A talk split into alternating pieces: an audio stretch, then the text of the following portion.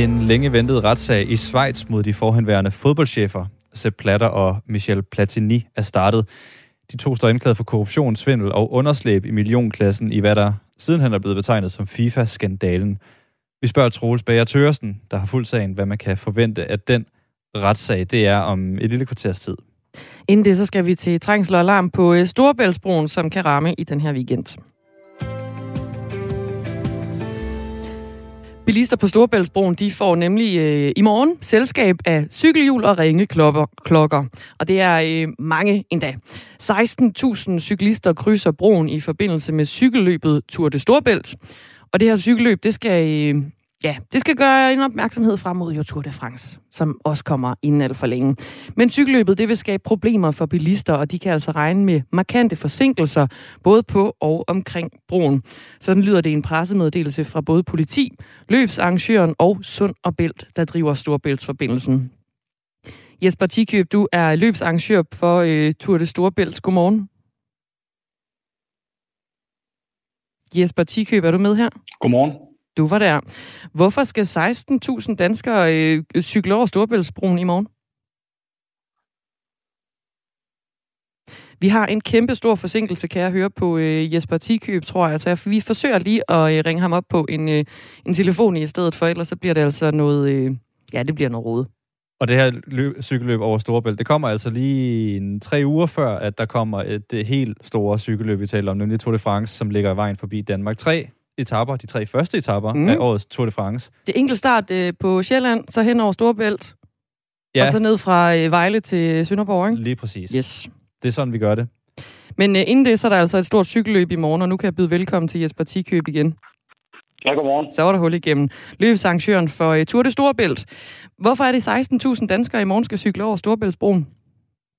Jamen, det skal jo som en markering af Tour de France-starten i Danmark, og det er jo en beslutning, man har truffet med turarrangørerne i, i, i sammen, sammen med øh, vores, vores øh, arrangørkorps, som jo er DGI og DIF og, og Danmarks Cykelunion. Og så er det jo for, for at lave en, en stor folkelig markering af en historisk begivenhed i Danmark. Det bliver, det bliver en ren folkefest. Og hvor, hvor, hvorfor er det så øh, stor og vigtig en begivenhed, at det også er vigtigt nok til at påvirke en, en ret essentiel del af, af infrastrukturen, nemlig Storebæltsbroen?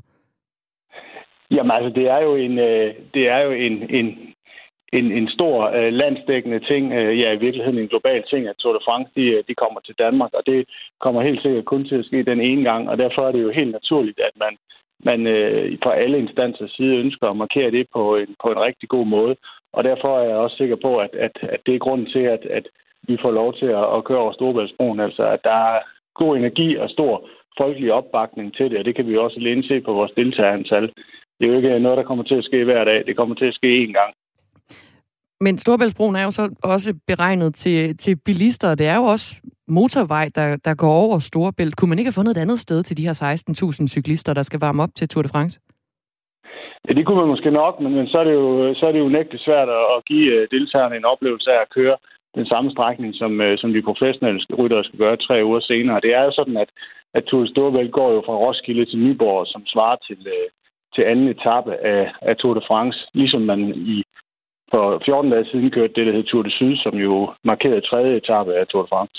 De, de kunne vel være kørt på måske tredje etape så? Øh, det, tredje etape, den blev, det blev jo gjort for, for, for to uger siden, som jeg lige sagde, det der hed Tour de Syd, der kørte man fra Vejle til Sønderborg, så man har gjort begge dele. Hvad, hvad har I gjort jer overvejelser i forhold til, hvordan det her det kommer til at, at, at påvirke trafikken? Det har vi jo gjort øh, en masse overvejelser omkring øh, sammen med myndighederne, øh, blandt andet Sund og Bælt og, og Vejdirektoratet. Altså, de har jo nogle, øh, nogle ret, øh, ret gode øh, erfaringer med, hvad, hvad, hvordan det her det kommer til at påvirke, og øh, det kommer vi er ret overbevist om, at det giver øh, øh, en fin afvikling i og med, at det jo er øh, lørdag eftermiddag, lørdag aften, hvor der jo normalvis er allermindst tryk på, på broen, og, og vi lukker jo ikke broen. Vi øh, omlægger broen jo således, at der bliver øh, det, der hedder landevejskørsel, så det bliver svaret til at køre på en almindelig landevej. Så, så skal man over, så, øh, så kommer det også nemt til at ske. Men det er altså fra klokken 13 til klokken 21 i morgen, at man, øh, hvis man er bilist og skal over Storbælt, kan forvente en længere rejsetid og også øh, kødannelser. Fordi Tour de Storbælt, som er en øh, optakt til Tour de France, som i år starter i Danmark, øh, der skal rytterne altså køre over Storbæltsbroen. Under cykelløbet i morgen, så er der nemlig kun et spor åbent på Storbæltsbroen, som øh, Jesper Tikøb også her fortæller, og det er i, øh, i hver retning til de øvrige trafikanter, altså ud over de 16.000 cyklister, som også skal, skal over. Men det giver jo øh, trafikale udfordringer. Og det er en melding, som har fået en del danskere til tasterne på Facebook. Blandt andet skriver Finn Hansen, jeg troede, det var en motorvej og ikke en cykelsti. Det hører ingen steder hjemme at cykle på en motorvej. Ronny Jensen han skriver, hvad skal de cykler på broen? Der er så mange cykelstier, så brug der dem og lad bilerne køre, hvor de hører hjemme. Kan du, øh, Jesper Sikøb, forstå den her undren? Altså, hvorfor skal cyklerne være på motorvejen, når der er masser af gode cykelstier? Ja, altså, jeg, jeg vil ikke sige, at jeg kan forstå det. Er jo, det er en ret forudsigelig og forventelig øh, kommentar altså på, på Facebook. Det, det ser vi jo. Altså, folk er jo, er jo dygtige til at, og, og det er rigtig fint til at ytre deres mening øh, på de sociale medier, og det, Øh, øh, jeg har det sådan med det, at, at hvis det her nu var noget, der, der foregik igen og igen, så, øh, så vil, jeg, vil jeg da et langt stykke hen af, af, af vejen være enig med den her. Det er sjovt, du siger igen og igen, for det bliver jo faktisk igen og igen. Det er jo både med de her 16.000 cyklister, og så er det også, når Tour de France øh, kører over Storebæltsbroen. Jamen, det er jo selvfølgelig en fortolkningssag, om det er igen og igen. Jeg synes, det er, jeg synes, det er fedt, at vi i Danmark er så rummelige, at vi kan skabe nogle store oplevelser for alle vores borgere. Vi skal huske på, at langt størstedelen af vores borgere, de bakker jo op og synes, det er fedt og prøver at følge ruterne rundt og se, hvordan folk de nærmest har malet deres huse og gjort klar. Så det er jo, det er jo en stor folkefest, og folk de glæder sig. Og så er der selvfølgelig øh, et, et, øh, nogle mennesker, som, som ikke synes, det er fedt, og det skal vi selvfølgelig respektere, og så også forsøge at forklare, hvorfor det er, man, man gør det. Men, men det gør man jo, fordi der er et langt øh, stort flertal, som synes, det er rigtig sjovt og, og hyggeligt, og, og, og er glade for, at turen kommer til Danmark. Sund Bælt, der driver Storebæltsbroen, oplyser til os her på Radio 4, at de anbefaler bilister at køre hjemmefra. Det er i uh, god tid, og så skal man uh, helst gerne krydse broen før kl. 13 eller efter kl. 21, hvis man vil undgå sådan det helt store øh, uh, hurlum hej omkring det her uh, cykelløb og, og kødannelser og ventetid. Hvad, dit råd til de bilister, som bliver påvirket af trafikken i løbet af i morgen, hvad er det? Jamen altså, hvis man, øh, hvis man vil tage ja-hatten på og prøve at være med til at, at få det her til at blive en god oplevelse, så tilrettelæg din, øh, din transport, øh, vælg alternative veje, og hvis du ikke kan det, hvilket der kan være helt naturlige grunde til, så forsøg, om du har mulighed for at krydse øh, broen øh, før kl. 13, hvor man vil omlægge. Vi cykler på broen fra, fra 16 til 20, Øhm, og, og, og, og ellers, hvis man skal over det tidsrum, jamen, så er der jo også plads til det i og med, at man så, øh, man så kører i, i, øh, i, på, i landevejskørsel. Altså ligesom, fuldstændig ligesom, når der, der, er, der er vejarbejde på, på motorvejen. Jesper Tikøb, skal du selv øh, køre med i morgen? Nej, det skal jeg ikke. Jeg skal, øh, jeg skal sidde øh, blandt andet sammen med vores gode venner fra Sund og Bælt og være med til at få det her til at, at give mindst mulig gene for, for, for, for borgere og bilister langs ruten og skabe den bedst mulige oplevelse for vores deltagere. I skal i hvert fald have rigtig god fornøjelse med Tour de Storebælt. Jesper Tikøb er løbsarrangør for øh, netop det. Vi har fået et par sms'er på øh, cykelløbet. Er der dopingkontrol på broen, eller kan alle være med? Er der en lytter, der skriver ind? Jeg forestiller mig ikke, man øh, sætter dopingkontrol op til en, øh, sådan et folkeligt cykelløb. Ej, det vil alligevel være en... Øh... Det vil være en trælsdrejning. Ja. Og, og unødvendigt, vil jeg måske sige. Kim skriver også ind, det kunne tænkes, at politi og løbsarrangører får øvet sig lidt inden det virkelige tur. Den virkelige tur. Og den gamle lektor, han mener altså ikke, at 16.000 er en folkefest. Det vil genere mindst det femdobbelte. SMS'er er velkomne. De tigger ind på øh, nummeret, der hedder 1424, og vi sætter pris på hver en. Det blå hjørne er Radio 4's nye debatprogram med de mest markante borgerlige stemmer. Jeg er fløjtende ligeglad med, hvilken farve folk har. Der er mange blå partier, og de langer også ud efter hinanden. Hvordan i alverden kan det være i Danmarks interesse ikke at give sig selv den mulighed? Er de overhovedet enige om noget? Det, det, det, det, det trigger det, mig, fordi... Er det nej, det, nej, nej, nej, lad, lad mig nu lige tale ud. Og hvad ved de egentlig i det blå hjørne? Jeg føler en større forpligtelse til at hjælpe ukrainerne, og jeg har også en større lyst til det. Lyt med i dag kl. 11. Radio 4 taler med Danmark. Nikolaj Dupont, han har øh, rejst op fra sin stol, så han er sådan rigtig klar, fordi nu øh, er det nemlig tid til en fødselsdagsquiz. Uha. Det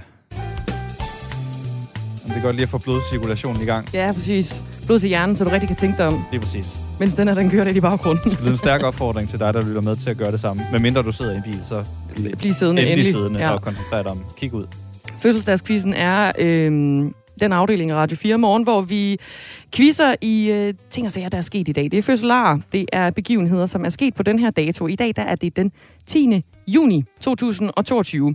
Jeg lister en række historiske begivenheder op og øh, personligheder, som har øh, fødselsdag.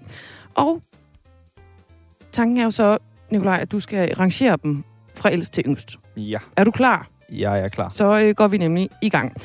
Bevægelsen AA, anonyme alkoholikere, bliver stiftet i Akron, Ohio. Ja. Københavns Zoo åbner sit nye elefantanlæg. Det, som er tegnet af den engelske arkitekt Norman Foster. Ja. Så har vi også en øh, fødselar, som er i er den øh, ja, ældre dato, kan vi godt kalde det. Judy Garland har nemlig fødselsdag. Amerikansk sangerinde og øh, skuespillerinde. Ja. Jeg kan afsløre, at hun desværre ikke er i blandt os længere. Hun døde allerede i 1969. Det giver mig jo lidt... Øh... Men hun har, øh, det giver dig et lille præg, men hun har i hvert fald fødselsdag i dag. Og så er der øh, nogen, som har bryllupsdag. Dronning Margrethe. Nej. Hun bliver nemlig gift med prins Henrik på denne dato. Lige så tilspørger jeg dig, Margrethe Alexandrine Solhildur Ingrid. Vil du have Henri, Marie, Jean André de la Borde de Montpessat, som hos dig står til din ægte mand? Spørgsmålet er også så, øh, hvad for et år dronning Margrethe og prins Henrik blev gift. Blandt andre royale begivenheder på den her øh, liste, du skal rangere fra ældst til yngst, Nikolaj, der er også, at dronning Margrethes søn, prins Joachim, bliver ny forsvarsattaché i Paris. Det var noget, som blev oplyst af Forsvarsministeriet på den her dato. Ja. Hold da op. Det er sværere.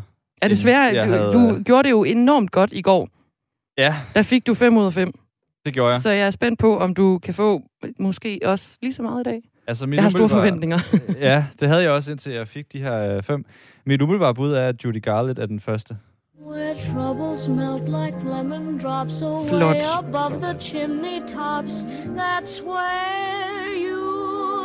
Judy Garland, hvis hun stadig var i live, ville hun være fyldt 100 år i dag. Ej, Ja. Yeah. wow. Hun døde som 47-årig i en ganske ung alder i 69. Men 100 år ville hun altså være øh, fyldt i dag, hvis hun øh, stadigvæk var i blandt os. Så er vi nået til, at anonyme alkoholikere stiftes i Ohio. Ding, ding, ding. Rigtigt. Stiftet af to tørlagte alkoholikere i 1935. Bevægelsen fylder 87 år i dag. Også en ældrende forening. Ja, Så er vi nået til dronningens bryllup. Så forkynder jeg jer nu at være ægte folk, både for Gud og mennesker. det går strålende, det Det her. er helt fabelagtigt. Ja, hvis nu, øh, altså, øh, tillykke med bryllupsdagen, kan man jo i hvert fald øh, stadigvæk godt sige, prins Henrik, han er jo ikke blandt os længere, men man kan jo stadigvæk godt markere det. Øh, øh, hvad, hvad tror du, det bryllup, øh, dronning Margrethe, hun kan markere i dag? Hvad for en bryllupsdag er det, tror du? Er det et rundt bryllup? Ja, det er sådan semi-rundt, kan vi kalde det. Øhm, det vil være... Nu siger du semi-rundt. Det vil være 55 år. Det vil være 55 år. Ej. Ja, det er så godt. Smaragd bryllup hedder det også. Skønt. Og, og tillykke til uh, hendes majestæt dronningen med, uh, med den dag. Du har øh, to ting tilbage på Ja. ja. listen, du mangler at placere. Det er øh, prins Joachim, der bliver forsvarsattaché, og så Københavns Sus nye elefantanlæg. Ja, det er elefantanlægget, der kom først. Ja, det er så 15 år siden, Bum. og så rammer du selvfølgelig også. Prins Joachims nye stilling som forsvars, forsvarsattaché, som har været inden for de seneste fem år. To år. To år. Det er to år siden, det blev, øh, det blev annonceret, at han skulle være forsvarsattaché. Så blev han sendt afsted i øh, september måned, og øh, det var meningen, han, eller det er meningen, han skal være dernede i, øh, i tre år. Og der er også mulighed for forlængelse. Men nu har han altså været der i, ja, det må være sådan noget, der ligner næsten to år. Flot, Nikolaj Dupont. Du fik 5 ud af 5 rigtige, og så synes jeg faktisk lige, du får et, øh, du får et ekstra point. 6 ud af 5 får du, Wow. fordi du gættede, det var 55 år. Det er simpelthen godt arbejde. Jamen tak.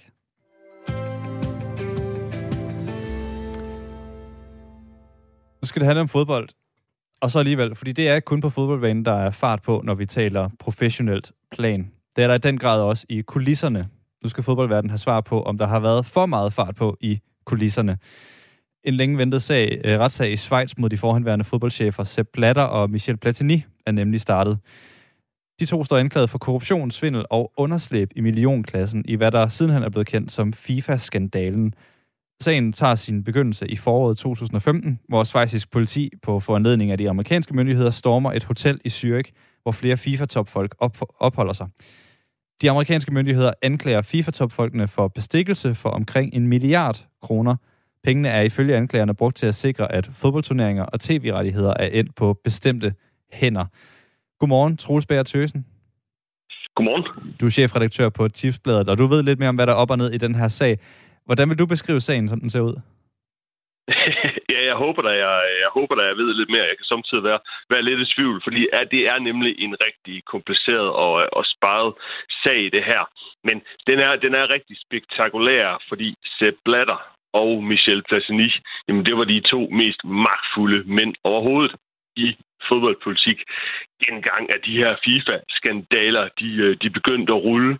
Øhm, og så, øh, så er der gået hele syv år, før øh, den her sag endelig nåede til en, øh, til en domstol, selvom at øh, det, jeg har hørt indtil videre, øh, som, øh, som anklagemyndigheden har fremført, der, øh, der er ikke noget, der, der er nyt indtil videre. Det vidste man også i, i 2015, det her. Så øh, man kan spørge sig selv, hvorfor det skulle tage øh, så længe, som, øh, som det har. Men, men det er rigtig spektakulært, at på én pengeoverførsel, øh, meget bekvemt, der, øh, der faldt de to mest magtfulde mænd i fodboldpolitik dengang. Så det her det er dels en, en sag om, altså, var det her rent faktisk en korrupt betaling, øhm, og det kan vi gå lidt mere ind i, og så også, jamen, jamen altså, var det, var det måske lidt bekvemt, at, øh, at de to lige blev ramt på det tidspunkt, fordi det mener de to i hvert fald.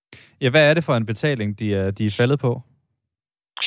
Ja, men den ligger på det beløb omkring 15 millioner kroner. Øh, det er jo et, øh, det er jo et betydeligt beløb selv for, for de her herrer. Øhm, det, det, øh, det, de siger, jamen det er, at Michel Platini, øh, som var chef for fodboldforbundet her i Europa, jamen han var, øh, inden da, der var han øh, konsulent, og det var han for Sepp Blatter, øh, da han, øh, da han øh, arbejdede og var, øh, var præsident for, for FIFA, og det er tilbage i 1998 til 2002 der er deres historie, at men der er Platini, han er konsulent, han hjælper Sepp Blatter, han hjælper FIFA, men økonomien i FIFA, den er så dårlig, at de simpelthen ikke har råd til at betale ham.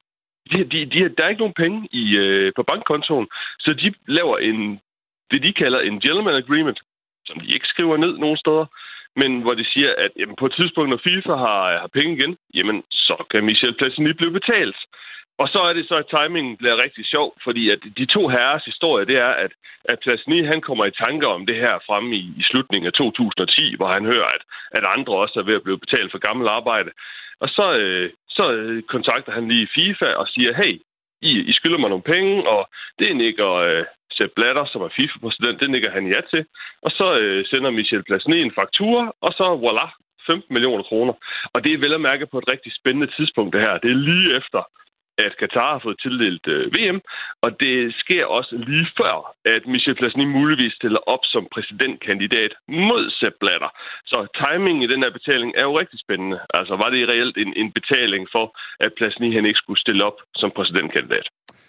Sepp Blatter var præsident for FIFA fra 1998 til 2015, mens Platini var præsident i UEFA, altså det øh, europæiske fodboldforbund fra 2007 til 2015. Hvad betyder det, at det lige præcis er de her to, der er på anklagebænken i den her sag? Men det er, altså dels så er det så spektakulært, at, at det er to så højtstående personer, som, øh, som nu står på anklagebænken.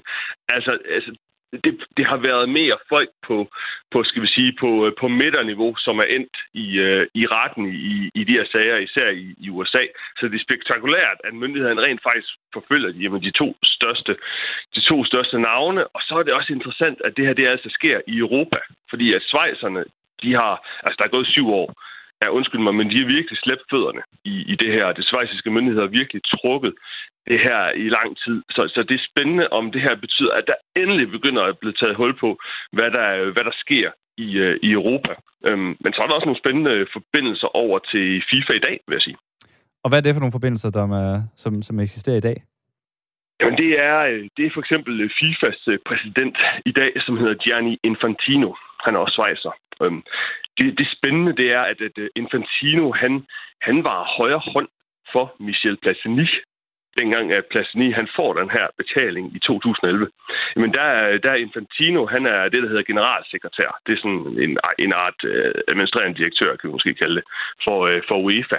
Så, så han har arbejdet med de her personer, mens at, at, at, at den her betaling fandt sted.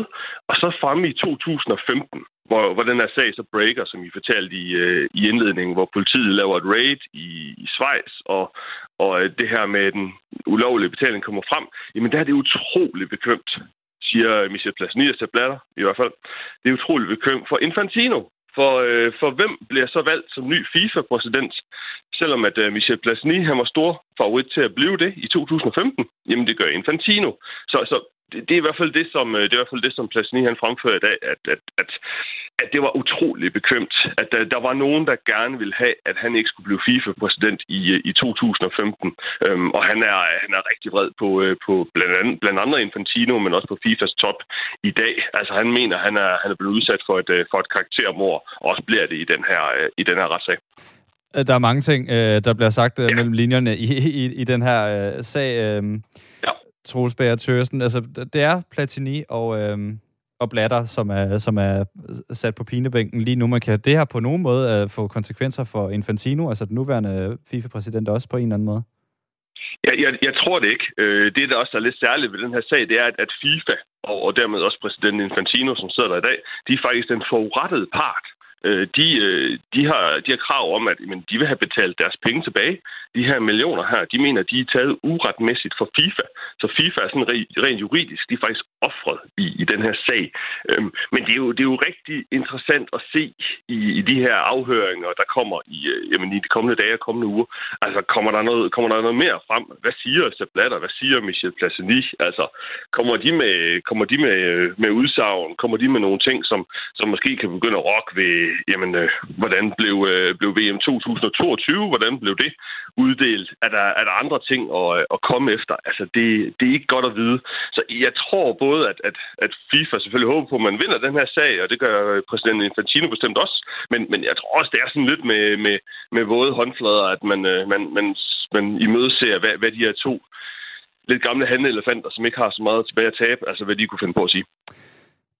Sådan øh, talende i overskrifter, Troels Bager kan afslutningen på øh, den her sag være startskud til en mere stueren fodboldtop uden korruption?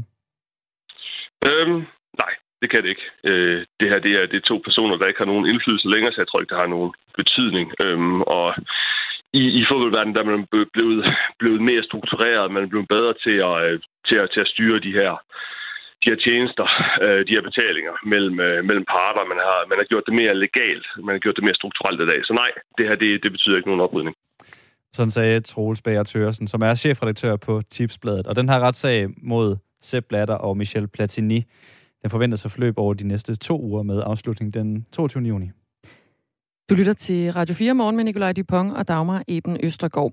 Og øh, hvis du i morgen skal øh, fra øst mod vest eller omvendt i Danmark, så kan det være, at du skal væbne dig med lidt ekstra tålmodighed, hvis du kører bil, fordi Storebæltsbroen bliver altså befærdet af intet mindre end 16.000 cyklister, når cykelløbet Tour de Storebælt løber af stablen.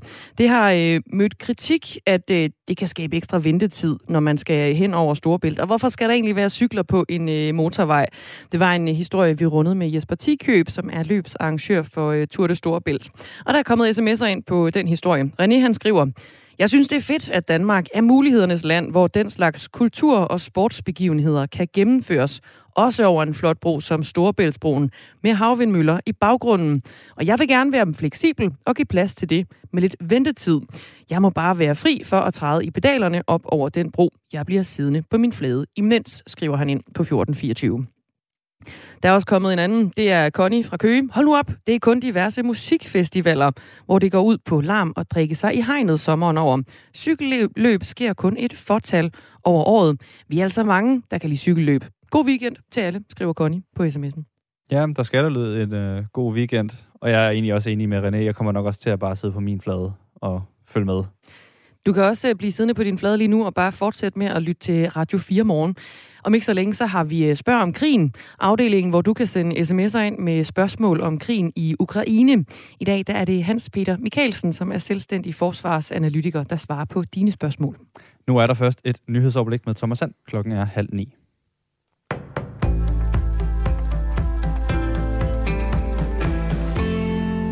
Det bliver fortsat dyrere at være forbruger i Danmark. Tal fra Danmarks Statistik viser, at forbrugerpriserne i maj lå 7,4 procent højere end for et år siden, og det er den højeste årsvækst siden maj 1983. Det er altså også højere end april, hvor det tilsvarende tal var 6,7 procent. Det er særligt prisstigninger på varer som el, fødevarer og energi, der trækker inflationen op. Trækker man energi og ikke forarbejdet fødevarer ud af regnestykket, er den såkaldte kerneinflation kun på 4,4 procent, men det er dog den største stigning i kerneinflationen siden oktober 1989. Ventelisterne vokser for unge med psykiske problemer. I dag skal unge vente op mod 6 måneder for at få en tid hos en psykolog. Det fortæller fungerende formand i Dansk Psykologforening, DR Seidenfarten. Jeg tror, det er kommet bag på os alle sammen, hvor stor en mængde af unge vi har i vores samfund, som har det rigtig dårligt og som har brug for behandling for at kunne fungere i deres hverdagsliv. Hun fortæller, at unge i snit skal vente over et halvt år på gratis psykologhjælp, hvis de har angst eller depression. Unge mellem 18 og 24 år har siden 1. januar i år haft adgang til gratis psykologhjælp gennem en ny ordning, hvis de er blevet ramt af angst eller depression. Det blev vedtaget som led i finansloven sidste år. Det har imidlertid fået de unge til at valgfarte til landets psykologer i en sådan grad, at det har presset ventetiderne yderligere i vejret. En del psykologer tager derfor ikke længere imod flere patienter og har altså lukket for optag til deres ventelister. Dansk Psykologforening har der også været nødt til at opfordre de psykologer, der er tilknyttet ordningen til at dæmpe aktiviteten. Det skyldes, at den pulje penge, som er blevet øremærket gratis psykologhjælp, bliver brugt for hurtigt, hvis ikke man stopper op.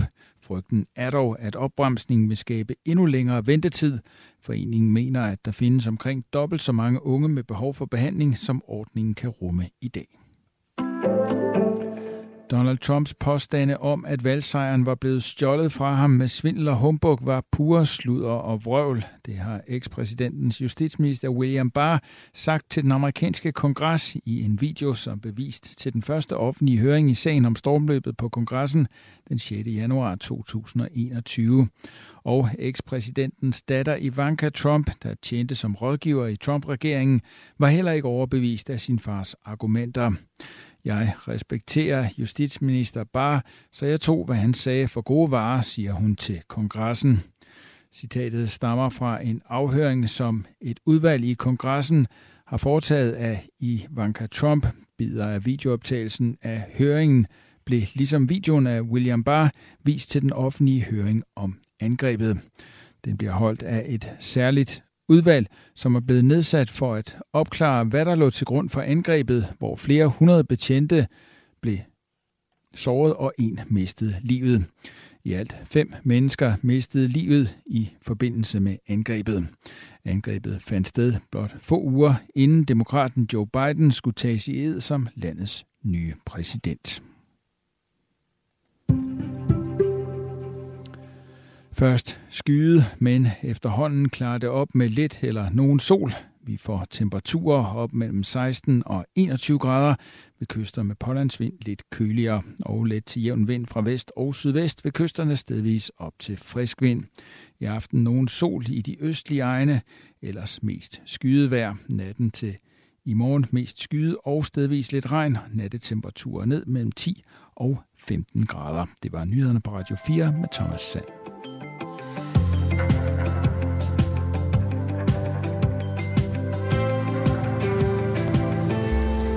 Det er ikke groet i min have, det skriver Lars Madsen ind på øh, sms'en, og det er et øh, indspark til øh, den øh, snak, vi har haft her til morgen, om klichéfyldte og irriterende ord, der øh, måske så kommer fra ledelsesgangene. Det er i hvert fald i den anledning, vi har bedt jer om at sende øh, sms'er ind med de her øh, sætninger og ord, som på en eller anden måde får det til at løbe jer koldt ned ad ryggen, eller i hvert fald blive rigtig, rigtig irriteret. Peter Jensen har også en, som jeg, jeg bliver simpelthen nødt til at læse den op. Jeg ja, tak. Den er, kom, kom med den. Det er en af de gode også. Øh, du skal på, du, din kammerat skal på ferie. Han løber mm. hen til dig. Han siger, fede steder i Barcelona, hit me. det er så irriterende med hit me. skriver Peter Jensen. Og jeg, jeg sidder også og laver og knipser med fingrene, når jeg siger det. Og ligesom peger frem for dig. Fuldstændig. Kom Man så. kan lige se det for sig, ikke? Ja, nu Hånd, nu. Håndpistolerne. Svend Åge Petersen fra Hjerting, han skriver, jeg kunne ønske mig, at der ikke blev brugt så mange engelske udtryk i det danske sprog. Men slå mig, det bliver også mærkeligt, ikke? jo, så bliver det rigtig underligt. Den her øh, historie, den skal vi øh, tale med Christian Ørsted om, som er foredragsholder og øh, ledelsesrådgiver. Det er altså på baggrund af, at øh, over 4.000 medlemmer fra fagforeningen Djøf, de har øh, stemt øh, om, hvad for nogle ord, der skal på deres liste over de mest irriterende ord og udtryk, som bliver brugt på øh, ledelses- ledelsesgangene rundt om i landet. Det er en historie, vi øh, dykker ned i om cirka 10 minutter. Inden vi når så langt, så skal vi vende blikket østpå mod øh, den krig, der foregår ned i Ukraine. Den ukrainske by Severodonetsk består lige nu af øde veje fyldt med vragdele fra de ruiner, der ligger tilbage. Blandt vragdelene ligger selvfølgelig også de rester af udbrændte kampvogne, vi har set andre steder i Ukraine også. Ukraines præsident Volodymyr Zelensky, han mener, at kampen om netop Severodonetsk er brutal og vil afgøre Donbass-regionens skæbne. Det siger han i en videotale, som den ukrainske regering offentliggjorde i går.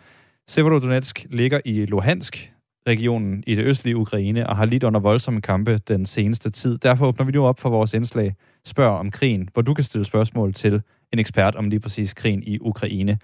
I dag er det Hans Peter Mikkelsen, der er vores øh, ekspert. Han er selvstændig forsvarsanalytiker. Godmorgen.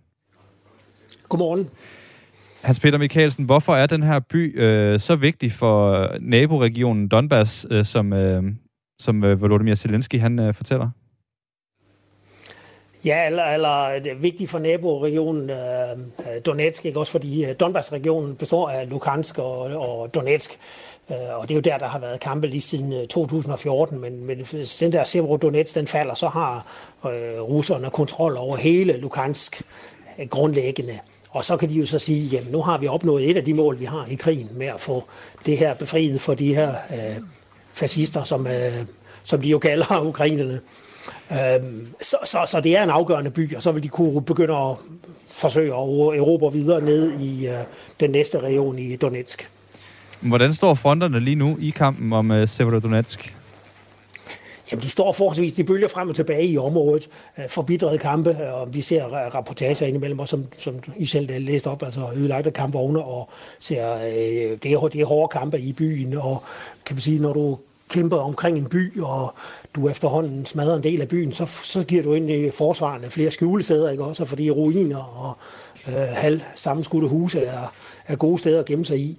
Øh, så det er sådan et område, der det er virkelig... Øh, det er virkelig øh, noget af det værste, man kan komme ind i krigsførelse. Det er sådan en bykamp, og det er det, der foregår i øjeblikket med øh, stor tab på begge sider. Hvor nedslidende er krigen lige nu for henholdsvis Rusland og Ukraine? Jamen, den er, den er nedslidende for begge parter. Øh, deres, kan vi sige, overordnede kampkraft, den er øh, gradvist nedadgående, og, og det er det, som de fleste analytikere kigger på, det er så at sige, hvem, hvem taber kamp, kampkraft øh, først. Vi kan se, at russerne henter noget af deres gamle materiel. Altså det jo, øh, i Rusland har altid været sådan, når du fik nye kampvogne, nye øh, våbensystemer, så lagde du de gamle på lager som reserve. Og det er en del af de der gamle reserver, de trækker frem nu. Og dem har de meget af, men det er klart, at, at hvis du henter, henter ældre systemer ind, øh, så er de ikke så effektive, og heller pan, kampvogne er ikke så godt pansret som de moderne. Øh, hvor man siger, ukrainerne, de, så længe de kan få nye våben fra Vesten, så er det jo mere moderne systemer. Så, men det afhænger helt af muligheden for, at, øh, at øh, Ukraine kan få dem frem til fronten og, og indsætte dem, og, og så er det andet ting, materiel er jo ikke nok. Der skal også soldater til, og på et eller andet tidspunkt, øh, når man er i kamp i lang tid, det er jo ekstremt øh, opslidende, øh, så har soldaterne også brug for en pause, hvor man sige, kan regenerere kampkraft. Og så kommer spørgsmålet, hvor længe kan man blive ved? Øh, men der er ikke noget, der peger på, at der sådan er øh, nogen, der har det store overtag, så man kan sammenligne det lidt med sådan en armlægningskonkurrence, hvor, hvor, hvor, hvor det, det bølger lidt frem og tilbage, men der er ikke rigtig nogen, der er i stand til nu at slå den anden arm ned i bordpladen. I, I de tidlige stadier af krigen, der var jo øh, altså alle dage, hvor russerne ikke vandt territorie, det var en sejr for Ukraine. Er det stadig sådan, man ser på det i øh, Ukraine? Ja, det er det jo, fordi man kan sige, det vi har set, at Rusland forsøger at gøre, det er, når de områder, de ligesom har erobret, også nede sydpå, når vi kommer ned på det der landfeste, der er nede mod Krim, og øh, Kherson og det område dernede, der, har, der ser vi, at de indsætter øh, russisk øh, sympatiserer, altså øh, Øh, folk, der har med, sympatiseret med Rusland ind i øh, de lokale øh, bystyre og lignende, og planlægger så ret hurtigt at vil lave nogle folkeafstemninger øh, og give øh, nogle af beboerne nogle russiske pas. Og det vil sige, øh, hvis man gør det ret hurtigt her i løbet af, af sommeren, og det er der meget, der tyder på, at de vil nogle steder, så har du også mere eller mindre cementeret, at de, cementeret, at de her områder er nu russisk. Fordi så, hvis nu det lykkes øh, Ukraine og, og, og skabe så stor militær momentum, de kan tilbage i den, så, så er det altså nogle områder, der, som russerne nu siger deres, øh, og hvor øh, måske en del af de ukrainske sindede, de har øh, flygtet, og dem, der bliver tilbage, det er måske nogen, der enten sympatiserer med Rusland, eller også vil acceptere i sådan et russisk øh, styret område. Og så er det også svært at få tilbage igen sådan noget terræn, så, så det, det peger på, at Rusland meget gerne vil sådan ligesom befæste eller cementere, jamen nu er det faktisk et område, vi kontrollerer. Og, og det er der noget, der tyder på, at det er deres strategi nu her, hvor øh, der er gået godt tre måneder og, og lidt over 100 dage, at det er de fire øh, områder, altså øh, øh Lukansk, Donetsk, Øh, så er der en, der hedder Sevoricia, og så er det øh, Kær, øh, Kærson, altså det, der ligger ned mod, mod Krimhaløen, at det er de fire områder, de vil prøve at tage fat i, og så se, om de kan fastholde. Øh, de mangler stadigvæk noget, i, især Donetsk. Men det er nok det, vi kigger på, eller ind i her i den, den kommende periode. Du lytter til Radio 4 Morgen, hvor vi lige nu taler med Hans Peter Mikkelsen, som er selvstændig forsvarsanalytiker. Det gør vi i det element, der hedder Spørg om krigen. Og du kan netop spørge om krigen. Det gør du ved at sende en besked ind til 1424 med dit spørgsmål. Det har Helle gjort. Helle, hun skriver, Serbien er det eneste land af de østeuropæiske lande, der ikke har taget afstand fra krigen. Hvilket særligt indbyrdes forhold er der imellem de to lande, altså Rusland og Serbien? Et meget stærkt er det korte svar. Hvis man spoler tilbage øh, og kan huske øh, konflikterne i Jugoslavien, øh, som jo, hvor der blev intern borgerkrig efter Jugoslaviens opløsning, så kom man jo ind i, øh, i øh, 99, hvor øh, den serbiske leder Milosevic øh, forsøgte at fordrive en række Kosovo-albanere fra, øh, fra området i øh, altså Kosovo. Og der gik øh, NATO jo ind øh, for at stoppe det her, og det blev russerne virkelig sure over. Serberne og russerne har altid været historisk rigtig stærke, tætte allierede. Det er de stadigvæk. Så serberne synes øh, jo rigtig godt om russerne, og russerne synes rigtig godt om serberne. Så det er helt rigtigt, serberne har ikke på noget tidspunkt lagt afstand til Ruslands øh, krigsførelse. Undskyld. Vores øh, lytter Ulrik Detlef Hunfjord Jørgensen, han skriver også, at der har været rygter om, at EU vil lave en mission, der skal sikre Ukraines mulighed for at kunne eksportere korn fra Odessa, øh, Ukraine, som jo er en af verdens største producenter af, af korn. Hans Peter Mikkelsen, er, øh, er det din vurdering, at EU vil være i stand til at kunne stable sådan noget på benene? Øh, øjeblik, jeg skal lige øh, hoste en gang. Det er, det er også helt i orden. der var jo en tusse på tværs. Uh, det EU kan ikke gøre det alene, fordi uh, problemet ned for Odessa er jo den store havneby uh, ned mod uh, Sortehavet, og der hvor, kan vi sige, uh, Ukraine virkelig eksporterer og importerer, men især eksporterer store dele af deres uh, kornproduktion af hvide og, og lignende. Og de har, ukrainerne har mineret området, fordi de er jo bange for, at øh, den russiske flåde vil forsøge at angribe Odessa fra søsiden. Øhm, så, så det betyder jo så, at hvis nu man siger, at vi fjerner de her miner, så er der også åbent det for russerne ind. Så hvis man skal gøre noget, og det kan EU, EU ikke gøre det i, i fællesk eller alene, øh, så skal det måske være i NATO-regi, eller man skal lave en international flådestyrke, der ligesom kan, kan ligge i, det, i et internationalt område i, øh, Sortehavet, som kan passe på og beskytte kan vi sige, Ukraine, den ukrainske kyst mod eventuelt uh, russiske angreb. Og øh, så kunne man måske skabe en, en periode, øh, hvor man kan rydde de her miner, og så kan man få den der eksport ind og ud. Men det er der ikke noget, der peger på, at man kan eller vil lige på nuværende tidspunkt, fordi så er man også derhen, at så begynder man at have øh, NATO og flodskibe, der er meget tæt på, øh, på russiske, ikke også? Og det, og det er jo man generelt bekymret for. Så, så i øjeblikket er den situation fastlåst, men øh, samtidig kan vi jo se, at øh, fødevarekriser øh, breder sig med lyns over hele verden, øh, eller stor del af de fattige lande. Øh, så, så det er en, en, en virkelig øh, skidt situation. Som vi talte om lige før, så er det især de østlige, sydøstlige regioner af Ukraine, øh, russerne de koncentrerer sig om i øjeblikket. Men søndag morgen, der blev Ukraines hovedstad Kiev ramt af missiler. Hans Peter Mikkelsen, har man noget overblik over, hvor store dele af Ukraine, der lige nu stadig er i tæt kontakt med krigen? Ja, det er jo primært de østlige regioner, men altså så gør russerne en gang imellem det, at de skyder nogle øh, længere rækkende missiler ind, prøver at ramme, det er i hvert fald det, der har været meldinger om, prøver at ramme nogle af de her øh, forsyninger af vestlige våben. Og de kan jo komme ind via landevej, eller de kan komme ind via jernbane, eller det kan være, at man har et eller andet depot et sted, hvor man ligesom samler nogen, inden man gør klar. Øh, om, om øh, russerne har ramt nogen af dem, det har jeg ikke rigtig set nogen øh, beretninger om, men det typisk det, de vil forsøge, for det er klart de russiske interesser at forsøge at forhindre den der tilstrømning af våben fra, fra de vestlige lande. Lyder det altså fra Hans Peter Mikkelsen, som er selvstændig forsvarsanalytiker. I programmet Verden kalder, der dykker vi øh, mere ned i situationen i Ukraine, hvor blandt andre tidligere udenrigsminister Per Stig Møller svarer på, om det er vores ansvar i Vesten at give Rusland en værdig udgang af krigen. Programmet det starter kl. 10.05 i dag her på Radio 4. Lige nu er klokken 8.45. Her til morgen der har vi flere gange øh, kredset rundt om de her klichéfyldte og irriterende ord, der kan komme fra ledelsesgangene. Det kan for eksempel være ord som, jeg hører, hvad du siger. Must ja. win battle. En brændende platform. Omstillingsparat. Oh ja. Ord som dem her har over 4.000 medlemmer af fagforeningen JØF stemt ind på listen over, hvad der er de mest irriterende udtryk og ord, som bliver brugt på ledelsesgange rundt om i landet. Nu kan jeg sige godmorgen til Christian Ørsted. Godmorgen.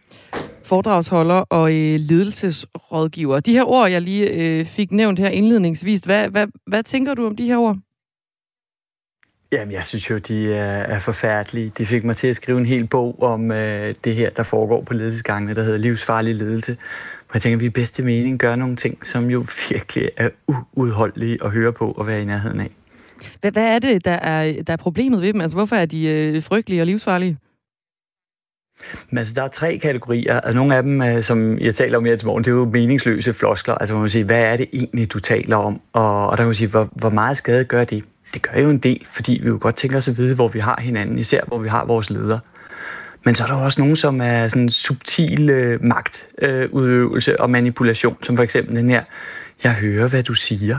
Altså man kan jo blive sådan helt anspændt, når øh, der står en smilende person og siger det, og overhovedet ikke melder ud, hvor de selv står. Jeffernes øh, top 20 øh, begynder ved, hvis vi nu tager de fem øverste, så starter vi nedefra. Spil hinanden gode. Vi øh, lægger sporene, mens vi kører. Agil. Jeg hører, hvad du siger, som du lige var inde omkring her. Og så øh, altså en rejse, det her med at være på en rejse, hvor man skal udvikle sig på en eller anden måde øh, undervejs. Hvorfor er det ikke en god øh, ledelsesstrategi at, at, at bruge nogle af de her fem, for eksempel?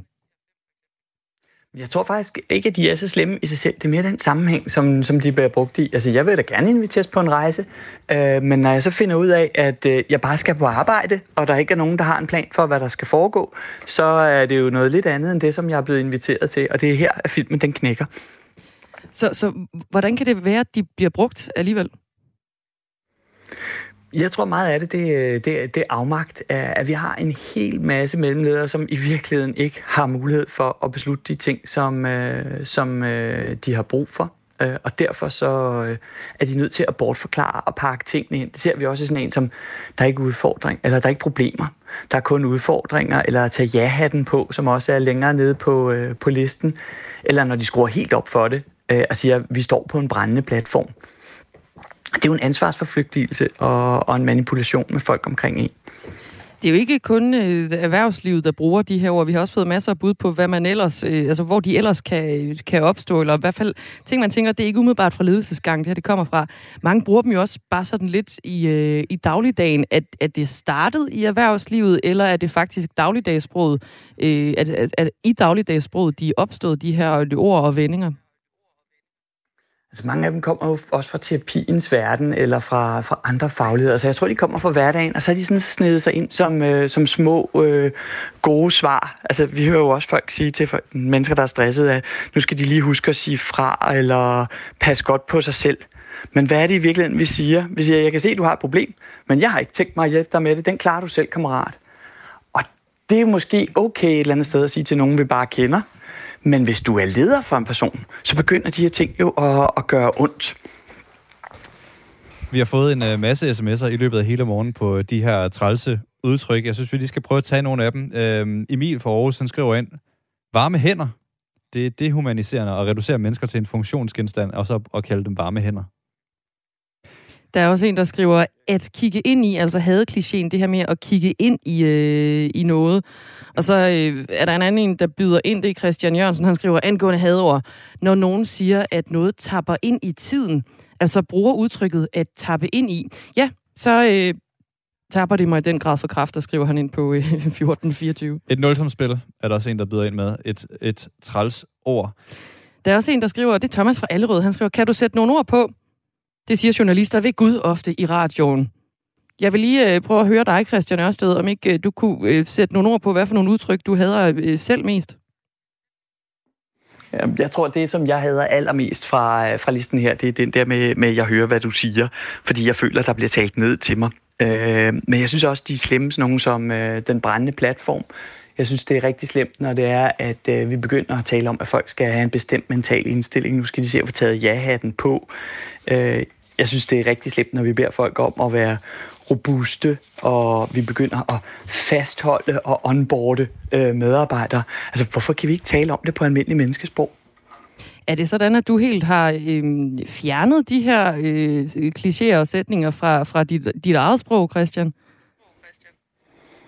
Altså, det ville jo være synd at sige, nu hvor jeg er foredragsholder og, og forfatter inden for ledelsesfeltet, og så sige, at jeg går helt fri for, for de her ting. Jeg tror, det er sådan nogle fælder, vi alle sammen falder i, så det, der er svaret på dem, det er også, at vi har nogle mennesker omkring os, som siger, stop, hov, hov, hov, lige prikker til den der øh, varmluftsballon, som vi alle sammen kan komme til at puste op nogle gange. Og så er finden jo, hvordan tager vi imod det, når der er nogen, der siger, hvad mener du egentlig med det, som du er i gang med at pakke ind lige nu? Der skal vi huske, det er jo faktisk en håndsrækning. Det er fordi, de godt vil arbejde sammen. Sådan lød det fra Christian Ørsted, der er foredragsholder og ledelsesrådgiver om de her øhm, ord, der bliver brugt øh, blandt andet fra, øh, fra ledelsesgange. De klichéfyldte, irriterende ord, som øh, vi har fået øh, masser af inputs til, også fra jer, øh, der lytter med derude. Det har været enormt fedt, at I øh, byder ind med de ord og vendinger, I synes er allermest trælse. Og imponerende på en eller anden måde at se, hvor mange forfærdelige udtryk vi har i vores øh, sprog. Dagmar. Nikolaj. Øhm, nu vil jeg se, om jeg kan få dine, dine tanker lidt tilbage på i går, fordi der talte vi om en premiere, der skulle være, nemlig den nye Jurassic-film. En film om dinosaurer. Ja, den fik en stjerne, så vidt jeg husker, og var helt forfærdelig. Ja. Men jeg kommer alligevel til at se den, tror jeg. Det er så, hvad det er. Men øh, det er som om, det har stået skrevet i stjernerne, at øh, i dag har jeg så fundet ud af, at øh, forskere i England har fundet fossiler for en ny dinosaur. Ja. Som formentlig er den største kødæder, der har levet i Europa. Det største okay. kødende landdyr, der nogensinde har levet i Europa. Er den større end en T-Rex? Det er et mærkeligt spørgsmål, men jeg har bare lyst til at vide, hvad størrelsesforholdet er. Ja, det tror jeg, den er. Okay. Den er godt. i hvert fald deroppe af. Jeg har taget et billede af med mm. den her, øh, med af den her, og jeg kan lige beskrive den imens, mens du også ja, tak. Øh, kigger jeg på den. mig lige. Den, den minder lidt om en T-Rex måske. Den har et lidt mere aflangt hoved, øh, ligesom en krokodille, og så... Øh, måske sådan også lidt mere firkantet. Den har spidse tænder, ligesom krokodille også. Stærke arme og store klør. Og ligesom i øvrigt en T-Rex, den har vel også spidse tænder. Lige præcis. Den minder på mange måder om en T-Rex. Men det, der er med T-Rexen, det er, at øh, den levede ikke i Europa. Den hmm. levede i Nordamerika. I Afrika, der var det Spinosaurus, der var den største. Og så i, øh, i Sydamerika var det Gigantosaurus, som også lyder som en ordentlig klappert. Og i Asien, der var der en, der hedder Terposaurus. Den her, den hedder øh, Spinosaurid. Ja og øh, hører så til den øh, klasse af, af dinosaurer, som netop hedder Spinosaurid. Den er som sagt fundet i England, og øh, den, for, den ventes at være omkring 125 millioner år gammel, og 10 meter lang var den i sin tid. Det bliver fedt i fødselsdagskvisten en gang, når man skal gætte på, hvornår den havde fødselsdag. det var i hvert fald før øh, prins Joachim han blev forsvarsattaché. Mm, absolut. Vi er jo begge to øh, dinosaurmennesker. Vi kommer øh, begge to til sikkert at følge med i, hvad der kommer til at ske med den her spinosaurid. Men vi kommer også helt sikkert til at se den nye øh, Jurassic World. absolut, absolut. Det bliver en, øh, en anden dag. Det er fredag, og inden vi øh, runder Radio 4 morgen hele dag for den her uge, så skal vi lige øh, tage et smut omkring vores nationtelefonsvar. Den skal aflyttes nu. Du har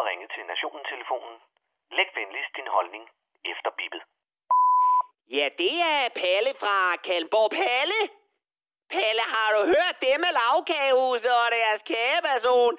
Synes du ikke bare, det er totalt åndssvagt, Palle? Palle, så du Anders Mattesen give dem tørt på? Hold kæft, hvor er han bare god. Palle? Palle, hvad synes du? Ja, bevares, hvis man da lige kan få et ord indført. Jamen, hvad synes jeg om kagepersoner? Det ved jeg sgu ikke. Det nemmeste er vel bare at blive pisknotten over den nye generation af woke-typer, som vælter ud i hovedet på alle os, som har oplevet verden på en bestemt måde i hele vores levetid. Det nemmeste er jo nok bare at skide skråt over deres ulidelige måde at opløse fakta, og presse ned over hovedet på os andre, at der findes mere end to køn, og at alle, fucking alle fan galmer skal inkluderes, så at ingen sidder og føler sig udenfor med deres uønskede tissemand, tissekone eller tisperson imellem benene, imens de klæder sig kønsneutralt og bliver tiltaget i flertal. Det absolut rareste er vel at bede den røvforkælede ungdom, som er vant til, at verden drejer sig om dem og deres porøse navler, om at lukke røven og spise deres kagemand eller kone uden mere piveri, og så ellers gå ud på enten herre, dame eller handicaptoilettet, hvor de i grunden nok hører mest til, og udøve deres selvskade der, uden at vi andre skal glo på det. Det bedste i hele verden ville da være, at vi kun skulle forholde os til vores onkel Torben, som er bimlende bøskal og smider sit anker i pølbugten på hans ven Jannik, som er steward i SAS. Eller vores kollega Hanne, som bor sammen med Tove, der ligner en mand til forveksling, og som faktisk er rigtig flink og skide god til at pumpe en mountainbike og gå til agility med deres irske sætter Pax. De typer har vi været vant til i overvis, og dem kan vi som moderne mennesker sagtens leve med. Det var heldigvis kun vores forældre og bedsteforældre, som kom fra en anden og mere intolerant verden, hvor de ikke var vant til den slags mennesker og frisind, imens vi andre nu ved, at det er det mest naturlige i verden, og at alle mennesker er skabt lige, medmindre de selvfølgelig kommer fra Hobro. Alt det vil være nemmest. Eller også. Eller også hvad, Palle? Fy for fanden, er du også blevet sådan en woke-type? Hvorfor kan de der LGBT, EØO, psykopater ikke bare æde kagemænd og cola? Det er jo kun et navn. Eller også, så lukker vi bare røven og æder vores kage uanset navnet. Jeg er i grunden pisse ligeglad med, om min muffin, cremehorn eller spandauer ændrer navn til non-binær sukkerkage, transdej eller glutenfri queer vandbakkelse. Bare lortet smager godt, og der er masser af det. Jeg tænker, at der ikke var lige så meget bøvl, da en skraldemand blev til en sanitetsarbejder, selvom ordet mand forsvandt. Eller da Soso blev til sundhedsassistent, selvom ordet so forsvandt. Det er jo for helvede de færreste af os, der har råd til at købe vores kager og brød i lavkagehuset, hvor man uden at blinke tager den gode side af en månedsløn for en kajkage. Hvis navnet på en kage kan få dig til at flyve til tasterne, som for eksempel John John, på Trustpilot skriver, Jeres kageperson er latterlig. I får ikke en krone af mig. Nogensinde. Mine børn, de skal fandme ikke vokse op i en verden, hvor en kagemand hedder en kageperson. At I ikke selv kan se det, at decideret skræmmende. Hvis du sidder og hedder John John lige nu, eller identificerer dig selv som en John John-person, og at kagenavne holder dig vågen om natten, så vil jeg bare sige, at jeg kender de første 8.000 bagerier, som ikke er lavkagehuset, som uden tøven vil lave dig en traditionel kagemand med en træstam eller borgmesterstang, som en stor dunkende mandepik, som vil glæde alle til børnefødselsdagen. Er lavkagehusets tiltag en gratis omgang, som viser dem som en tolerant og åbensindet forretning? Det kan du bede dig selv i mellemkødet på. Er det meget anderledes, end når fucking alle virksomheder hvert år til Pride'en flager med regnbueflag, og så ellers ikke har en politik på området og stadig handler med homofobiske lande? Ikke for fem velplejede homoer. Er verden blevet et mærkeligt sted, og er alle os gamle røvhuller bare blevet lige så hægtet af, som vores bedsteforældre var det, første gang Boy George sang om kameleoner? Det kan du tro, prinsesse. Og vi kan ikke gøre en skid ved det andet end at æde kagen. Og det din frække røvcyklist, det var en person fra Kallenborg. Du kan høre mere fra øh, Palle fra Kalundborg og andre eksistenser i specialklassen her på Radio 4 hver lørdag kl. 20, og du kan også finde det i Radio 4's app.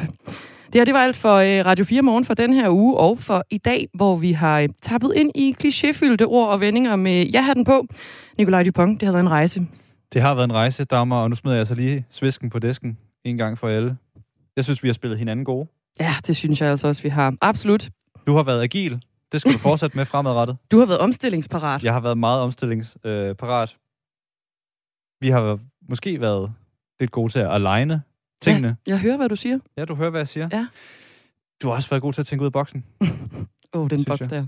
Ja. Hjertet tak for øh, i dag, og rigtig god dag til dig derude. God weekend, når du kommer så langt klokken 9.